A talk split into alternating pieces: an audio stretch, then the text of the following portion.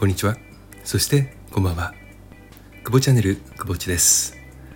2ヶ月半ぶりに収録をしています。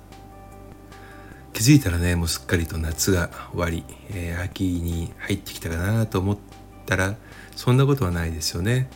えー、非常にまだ蒸し暑くて30度を超えているという状況です。皆さんのお住まいの場所はいかがでしょうか、えー、台風もね、え今沖縄の方にずっと止まっているという状況です、え被害にね被害が拡大しないことを祈っております。この時期になるとねやはり、えー、ま、2, 学期新学期が始まりということでねうちの子供もたくさんの荷物をね持って9月1日の登校日を迎えていましたけれどもまあ本当に何でしょうかねあの終業式の時もね、えー、始業式の時も思うんですけどもまあ何とも言えないほどの荷物の多さうーんまあねちょっとテンション下がってましたよね あの友達に久しぶりに会えるというほど以上にね荷物を持ってきたくないとこんな重たいもの持ってきたくないよっていうのがねもうひしひしと伝わってくるわけですよ。まあ、大人になるとねいろいろと要領を覚えていきますからどういうふうに持ってったらいいのかとかねまあこれなくてもいいかなとかいろいろと考えられると思うんですけれどもね子供はまあそうもいかないということでねうんもうちょっとなんかこう考えていただけたらいいんじゃないかななんて思ってます。うん、まあ自分が子供の頃をね思い返してみると、まあ、そこまで荷物を持ってね夏休み明け登校した思いもう覚えがないんですよね。うん夏の工作とかねまあ自由研究ねとか観察日記的なものでね。じゃあまた朝顔を持っていかなきゃとかひまわりを持っていかなきゃとかってうーん、まあ、自由研究の成果を持っていった覚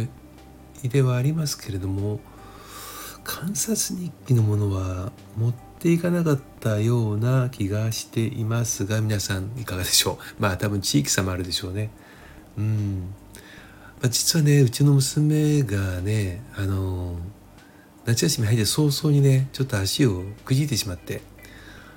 で、まあ、病院に行ったらね、まあ、ギブスになっちゃなっちゃったんですねギブスにね。でまあ足首なのでもうどうにも動けなくてねもうね、えー、完治するまでに3週間、えー、ということで夏休みは、えー、あっという間に終わってしまいまして。えー、どこにも行けないというねまあまあ、えー、ことになってしまったのでこのねちょっと土日に2日間ね、えー、集中して日帰りでねあっちゃこっちゃと行ってきました。うん、一つ目がね、えー、土曜日には、えー、銚子の屏風ヶ原っていうジオパークっていうねうんまあ日帰りでどこ行けるかな持っていてでまあ千葉県ある程度ねその観光地は回ってったんでまあ行ったことあるけど見たことないものその中から選ぼうと思って、えー、Google 先生にね聞いてみたらちょっとジオパークっていうのが出てきた。うん、っていうんでまあすごく綺麗だったんでじゃあ行ってみようと思って行ったわけですよ片道ね高速を使って2時間半ぐらいかなうん。できましたよ。まあびっくりするぐらい綺麗な海でした。うん。自分もあの千葉県住みでね千葉県生まれ千葉県育ちなのでまあ海水浴って言ったら九十九里っていうねとこでしたけどもまあね本当に綺麗でしたね銚子の海。私が知ってる銚子の海はねテトラポットがいっぱいあって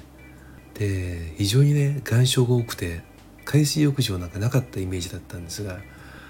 今綺麗にね内海作っててうん。まあとは人口ななったからなのか分かんないですけどとにかく綺麗でしたね。砂浜もねうん。もうほんと綺麗。びっくりでした。で肝心のジオパークに関してはねまあ本当に地層がよく見えるんでえー、白亜紀のね、えー、地層がね見えるんですけどもね。うん。まあ子供と一緒に見ててね、まあ、地層がどうのっつっても小学2年生の子供には何のこっちゃなんですけどもね。まあただあのドラえもんのねあの映画のまあ恐竜の話をしながらね。うん。で書いてあるその説明のね案内,、まあ、案内看板みたいなものを見ながらね親も一緒に勉強させていただきました。その後で犬吠埼に行きまして今犬吠埼にねあの犬吠テラスっていうのができてるんですけどもね非常に綺麗な、うん、施設で、まあ、そこをねちょっと行って食べたりしながら帰ってきたというのが土曜日。で翌日曜日、えー、昨日は朝早く起きてね前からあの行きたくて行きたくてしょうがなかったんだけどもいやなかなか遠いから行きた行けなかった茨城県のねひたちなか市の、えー、国営ひたちなか海浜公園に、えー、3時間かけて行ってきました、うん、高速使ってね、まあ、ここはここでねあのもう行ったことある方は多いでしょうけど本当に広いでしょう。で国営だからっていうのもあるかもしれませんがまあ本当にね、えー手入れが行き届いていてまあ綺麗です。本当に綺麗です。昨日はね最初にあの遊園地の方を前に最初にねそのひたちなか公園海浜公園にある遊園地に入ってからで一通り遊んでから、えー、その海浜公園の方ねあの、まあ、綺麗な景色の方に行こうということで行ったんですけれどもちょっといろいろとタイミングが合わなくてね、